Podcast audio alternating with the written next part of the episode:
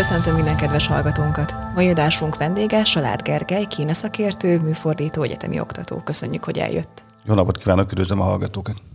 A mai beszélgetés témája Nancy Pelosi tájvani látogatása elsősorban, de kicsit messzebbről indítanám a, a dolgot. Hogy egy kis kontextusba helyezzük a kérdést, tulajdonképpen mi is Tájván, hogy jött létre, mióta létezik, és mit jelent a kínai vezetésnek, és mit a, kín, a, a népnek, illetve ez a kettő ugyanaz esetleg? Hát erről van egy fél éves kurzusom, de ezt most itt nem adnám le. Csak nagyon röviden, ugye Tajvan az egy sziget, nagyjából akkor, mint a Dunántúl, jelenleg olyan 23,5 millió lakosa van, amely a történelem nagy részében ilyen őslakosok által volt lakva, akiknek nincsen közük a kínaiakhoz, de őket aztán a 17. században a kínaiak kisebbségbe szorították, és a 17. század végétől a 19. század végéig, tehát egy 200 éven keresztül a kínai birodalomnak a része volt Tajvan, vagy legalábbis annak a lakott fele. Ezután Japán gyarmat lett, de a lakosságának bőven több mint a 90%-a az ekkora már kínai nyelvű és kultúrájú ember volt, és most is természetesen az. Aztán 1945-ben visszatért vagy pontosabban nem visszatért, hiszen korábban nem volt a köztársaságnak a része, de a kínai köztársaság része lett. Ekkor azonban eh, hamarosan kitört egy eh, polgárháború a kínai szárazföldön, ahol a köztársasági erők vereséget szenvedtek, és visszavonultak 49-ben Tajvanra. És azóta áll fenn ez a kettőség, hogy miközben a kínai kommunisták a szárazföldi Kínában kikiáltották a népköztársaságot, közben a köztársasági erők maradékai eh, Tajvanra visszavonulva a kínai köztársaság folytatóinak tartják magukat. Tehát tulajdonképpen két államalakulat van, amely magát Kínának nevezi. Ezek kölcsönösen nem ismerik el egymást, igazából kölcsönösen igényt tartanak a másik területére, bár természetesen a tajvaniak tudják, hogy ez nem reális, tehát ők azért nem szokták bekostolgatni a kínai partvidéket. És hát ugye elvált a szigetnek a sorsa a szárazföldétől már tulajdonképpen japán gyarmatosítás idejére, tehát több mint száz éve, utána néhány évig voltak csak egy állam alakulatban, de 49 óta megint külön vannak. Tajvan sokáig egy jobboldali diktatúra volt, amely hatalmas gazdasági fejlődést ért el, aztán demokratizálódott, Kínában pedig ugye ismert módon ma is a kínai kommunista párt van hatalmon, és ennek a pártnak a legitimációjának a fő alapja az, hogy azt mondják, hogy ők azok, akik Kínában véget vetettek a nemzeti megaláztatás, a nemzeti szégyen évszázadának, amikor 49-ben legyőztek minden belső és külső ellenséget, eltakarodtak a gyarmatosítók, a japánok, egyebek, és helyreállt a kínai nagyhatalmiság. Ez aztán a 90-es években tovább kerekedett Hongkongnak, meg Makónak a visszatérésével, és mára egyetlen egy maradványa maradt a szégyen évszázadának, ez pedig Tajvannak a különállása. Ez pedig előbb-utóbb hát fel kell számolni, mert akkor lesz kerek a történet, akkor áll helyre a világ rendje, akkor lesz Kína újra rendes nagyhatalom, hogyha Tajvant is visszaszerezte. Tajvanon mennyire van jelen, vagy egyáltalán milyen mértékű a kínai identitás? Ez folyamatosan mérik, Ugye különböző kérdéseket lehet feltenni. Az egyértelmű, hogy a lakosság 95%-a az kínai anyanyelvű és kínai kultúrájú. Tehát ez nem is kérdéses. Inkább abban van eltérés, hogy azt mondják el az emberek, hogy ők alapvetően kínai identitásúak, és ha per pillanat nem is akarnak a kínai népköztársasághoz csatlakozni, de hosszú távon, évtizedes vagy évszázados távon el tudják képzelni Tajvont egy nagy demokratikus Kínán belül, vagy pedig a lakosságnak egy másik része azt gondolja, hogy Tajvan már annyira régóta külön él és létezik a szárazföldi Kínától, hogy a közös gyökerek ellenére meg kialakult egy önálló tajvan identitás és egy önálló tajvani nemzet. És ez a tajvani politikai életnek a fő választóvonala, tehát ott nem jobb meg baloldal van, mint nálunk, és nem jobb meg baloldal vívja a kultúrharcot, meg az egyéb harcokat, hanem a kínai identitás vagy tajvani identitás mentén oszlik két fele a társadalom. A jelen pillanatban éppen a a tajvani identitást forszírozók vannak hatalmon, de 2016-ot megelőző két elnöki ciklusban egy, egy kínapárti elnök volt hatalmon, és elképzelhető, hogy a következő választást is ők fogják megnyerni. Tehát nem egyértelmű a tajvani társadalomnak az álláspontja ebben a kérdésben. Az biztos, hogy egy egészen törpe kisebbség csak akar per pillanat a népköztársasághoz csatlakozni, és az is biztos, hogy igazából a rövid távú vagy középtávú politikája mind a két politikai oldalnak a status quo-nak a fenntartása. Tehát nem akarják se kikiáltani Tajvan függetlenségét, se visszavinni Tajvant az anyaország kebeleiben. Tájvan egyike annak a négy államnak, amelyet Ázsia kis tigriseinek is szoktak, kis tigrisenek is szoktak nevezni Dél-Korea, Szingapúr és Hongkong mellett. Mi Tájvan gazdasági jelentősége, gondolom főként a csipgyártásban merül ez ki, és van-e szerepe abban, hogy a nacionalista szempontok mellett Kína igényt tart rá? Tajvan egy dúsgazdag terület, államot azért nem mondok, mert a kínai kollégák ezen megsetőnének, bár azért az államiságnak a legfőbb kritériumait Tajvan teljesíti, hiszen van neki területe, kormányzata, eh, szuverén eh, hatalma, lakossága, egyebei. De maradjunk abban, hogy entitás vagy terület. A, Nagyjából a, a mondjuk az ilyen mindenféle gazdasági adatai ilyen skandináv országokének, vagy Benelux államokénak eh, felel meg. Talán a világ 20. legnagyobb gazdasága, vagy a körül van, tehát egy rendkívül gazdag és nagyon high-tech terület, amely főleg a chipgyártásban ott, ott egyértelműen világ első, de egyébként bármiféle ilyen high-tech területen igazából megkerülhetetlen. Tehát mondjuk az a laptop, ami ön előtt van, az annak a csipjei azok tajvani cég által lettek elkészítve, de valószínűleg itt minden technika. És a, a kocsimban is. Kocsimban valószínűleg a kocsiban is, is minden minden kütyűben itt a szobában, meg kint az utcán, a kocsikban legalábbis az újabb fajtákban biztos, hogy vannak tajvani csippek, de hát a bicikligyártástól kezdve, nem tudom, mezőgazdaságig eh, minden területen jelentős Tajvan. Természetesen ez is egy eh, szempont lehet a kínaiak számára, különösen ugye a csipgyártásra fája foguk, mert az egyike azon területeknek, ahol a, a népköztársaság jelentősen le van maradva az élvonaltól, de szerintem nem ez a fő tényező, tehát az 1950-es években Tajvan nem volt gazdagabb, mint a szárazföldi Kína, de hát már akkor is e, igényt tartott rá a szárazföldi Kína, pedig akkor gazdasági jelentősége nem igazán volt neki. Az USA-nak részben ugyanazért fontos Tájván, de ha jól értem, akkor a geostratégiai jelentősége a legfontosabb az USA számára. Üm, miért küldték éppen oda Pelosit, és vajon miért éppen most?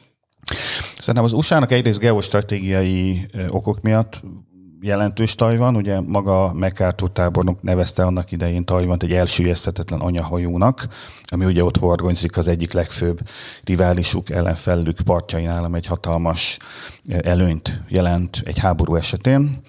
Másrészt ugye ideológiai okai is vannak az amerikai támogatásnak, hiszen az amerikai gondolkodás hajlandó világot demokratikus meg autoriter államokra osztani. Szép egyszerű képlet, hogy egyik oldalon vannak a jók, másikon a rosszak, tajvaniak a jó oldalon vannak, kínaiak a rossz oldalon. Tehát van egy ilyen ideológiai vetülete is annak, hogy Amerika támogatja Tajvant. Harmadrészt pedig a gazdasági jelentősége is fontos Tajvannak. Tajvani csipek nélkül igazából nem nagyon lennénk meg amerikaiak se. A fejlett világgazdaságban kulcs szerepet játszik Tajvan, tehát ez a három ok van, ezek közül talán a geostratégiai legfontosabb. Na most a elmúlt években egyértelművé vált, hogy az amerikaiak a fő ellenfelüknek Kínát tartják, tehát ahhoz képest Oroszország meg az ukrán háború teljesen mellékes, ami igazán foglalkoztatja az amerikaiakat, ez pedig a kínaiakkal való nagy összecsapás, vagy legalábbis annak a lehetősége. És hát úgy tűnik, hogy a, a, az amerikaiak egyrészt tesztelik a kínaiakat, hogy mennyire mehetnek el Tajvan kérdésével, másrészt pedig ilyen barátságtalan gesztussal ezt tulajdonképpen jelzik a kínaiak számára, hogy tőlünk ti ne számítsatok semmi jóra, annak az időnek, amikor mi mindenféle ilyen kereskedelmi kedvezményekkel, meg bizniszekkel, meg befektetésekkel, meg egyebekkel próbáltunk valami módusz vivendit kialakítani, annak vége. Innentől fogva mi semennyire nem leszünk tekintettel arra, hogy ti mire vagytok érzékenyek, hogy ti mit szeretnétek. Volt annak bármi realitása, hogy a kínaiak lelövik Nancy Pelosi képét, mert voltak ilyen összeesküvés elméletek, hogy majd, amikor felszáll, akkor hát nem sokáig lesz levegőben, és esetleg annak van realitása, hogyha Kína úgy dönt, hogy lerohanja a Szigetországot, akkor az USA közbelépjen? Pelózi géppel lelövésének nem volt realitása. Ezt a kínai internet ilyen nacionalista fotelharcosai felvetették, de a kínai kormányzat ennél azért sokkal bölcsebb, tehát az azért egyértelműen a harmadik világháborút jelentette volna, ami a kínaiaknak nem áll érdekében. Ugye itt az a nyugaton a kép, hogy jönnek az agresszív kínaiak, és el akarják foglalni az egész világot, és ettől a világot meg kell védeni, de igazából, hogyha megnézzük, a kínaiak az elmúlt 40 évben senkit nem támadtak meg. Ez persze nem azt jelenti, hogy nem is fognak, de, de az egyetemű a kínaiak alapvetően a belső fejlődésükre, meg a stabilitásukra helyezik a hangsúlyt, és a, a külpolitika, a külső terjeszkedés, az is persze része a kínai politikának, de ez igazából mellékes a belső stabilitásnak és a gazdasági növekedésnek a fenntartása mellett, és egy ilyen provokáció, hogy meg lelövik az amerikai eh, képviselőházi ezt, eh, eh, asszony, elnök asszonynak a gépét, ez teljesen idegen a kínai gondolkodástól. A kínaiak nem oroszok. Kínaiak sokkal megfontoltabbak, meg teljesen mások a prioritásai. Most az, hogy az amerikaiak beavatkoznának-e, ha Kína megtámadná Tajvont, az a világ egyik legféltve őrzöttebb titka, valószínűleg eh, maguk az amerikaiak se tudják. Eh, amióta Amerika megszakította a diplomáciai kapcsolatot Tajvannal, mert ez is egy érdekes része a történetnek, hogy miközben az amerikaiak verik, a tamtam dobokat, hogy így Tajvan, úgy Tajvan, meg demokrácia, meg egyebek, közben meg nem ismerik el a kínai köztársaságot, nem tartanak fenn vele diplomáciai kapcsolatokat, hanem Pekinggel eh, tartanak fenn. Tehát 79 óta, amióta Pekinggel vették fel a diplomáciai kapcsolatot, azóta az úgynevezett stratégiai kétértelműség politikáját alkalmazzák az amerikaiak, vagyis nem mondják ki, hogy adott esetben megvédenék-e fegyverrel Tajvant, vagy nem. Ezzel bizonytalanságba tartják egyrészt a tajvani partnereiket, tehát a tajvaniak sem merik provokálni a kínaiakat, és mondjuk kiáltják ki a függetlenségüket, és ezzel vonják be Amerikát egy háborúba, amit éppen esetleg el szeretne kerülni, mert nem tudják, hogy Amerika megvédenie őket, meg természetesen a kínaiakat is bizonytalanságba tartják, mert ugye a kínaiak felett, vagy feje felett meg ott lebegne ilyen esetben Damoklész kardjaként az a lehetőség, hogy az amerikaiak beavatkoznak, és ezért az amerikai hadsereg még mindig a világ legerősebb hadserege. Lehet arról olvasni, hogy a, a kínaiak hadgyakorlatoznak Tájván közelében, és ez kísértetiesen emlékezteti a, az embereket ugye az orosz-ukrán háború kitörésének kezdeteire. Mire lehet számítani? A hadgyakorlatoknak a, az éles lövészeti része az e, már néhány napja véget is ért. Itt e, a kínaiak láthatólag úgy akarnak a lehető legkeményebb színben feltűnni, hogy közben azért az eszkalációt elkerülik. Tehát addig a vonalig akarnak elmenni, amíg a lehető legkeményebbnek látszanak, de még nem sodódnak egy háborúba. Tehát itt a hadgyakorlatokat illetően előre bejelentették, hogy hol lesznek, meddig fognak tartani, mikről lesz szó, gyakorlatilag élőben tudósítottak róluk, tehát mindenki láthatta, hogy milyen szép rakétáik vannak, meg elevek, de limitálva volt, tehát időben is limitálva volt, területen is limitálva volt, és hát összességében nem gyűjtöttek annyi képességet meg eszközt oda a térségbe, hogy az egy tényleges blokkádot, pláne egy inváziót lehetővé tett volna, tehát itt inkább erőfitoktatásról van szó, amit előre bejelentettek, hogy ez lesz. Ez egyébként folytatódni fog, tehát most éppen nem lőnek, és talán elindultak hazafele a hajók, de azért a, a környéken egész biztos, hogy a következő években, évtizedekben továbbra is ott fognak járőrözni a kínai hajók, és időről időre sor kerül majd hadgyakorlatokra. De per pillanat a tudá, jelenlegi tudásunk szerint nem gyűjtöttek össze olyan, vagy nem összpontosítottak olyan képességeket mondjuk a, a dél-kínai tengerre, meg a dél-kínai tengerpartra, amely esélyesé tenne egy inváziót. Mi Magyarország álláspontja ebben a helyzetben, és lehetünk semlegesek, illetve vannak Magyarországnak fontos tájvani kapcsolatai? Hát Magyarország egyébként a nyugati világgal teljesen egybevágó módon a kínai népköztársaságot ismeri el. Kína hivatalos kormányaként, Viszont Tajvannal tartunk fenn nem hivatalos kapcsolatokat, tehát Budapesten is működik Tajpej képviseleti iroda néven egy tajvani külképviselet, ami nagyjából azt csinálja, mint a követség, csak nem követségnek nevezik, és a képviselet vezetőt képviselet vezetőnek nevezik, és nem nagykövetnek. Tehát államközi kapcsolataink elvileg nincsenek, de gazdasági, kulturális, tudományos és egyéb kapcsolataink elég jók vannak eh, Tajvannal. A Magyarországnak az érdeke az, mint egy eh, kitett, nyitott eh, országnak az az, hogy béke legyen. Tehát nekünk semmiféleképpen nem áll érdekünkben, hogy elmérgesedjen a helyzet, akár Kína és Amerika, akár Kína és Tajvan között. Tehát adott esetben, ugye mivel Pekinget ismerjük el, Tajvan pedig nem, hát egy konfliktus esetén ugye nem mondhatjuk azt, hogy mi a tajvaniak mellé állunk.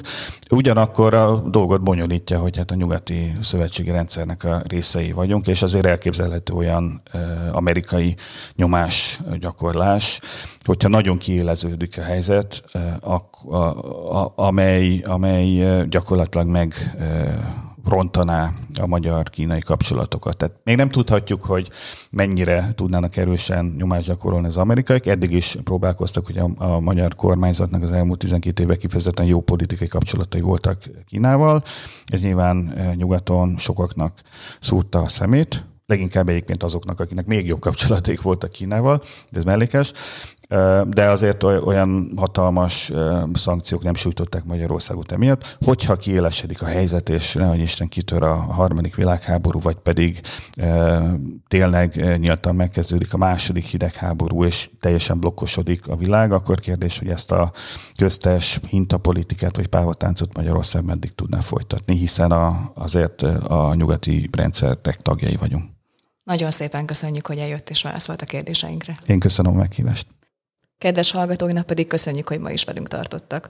A Reaktor podcastjait meghallgathatjátok YouTube-on, Spotify-on és Apple Podcast-en. Sziasztok! thank you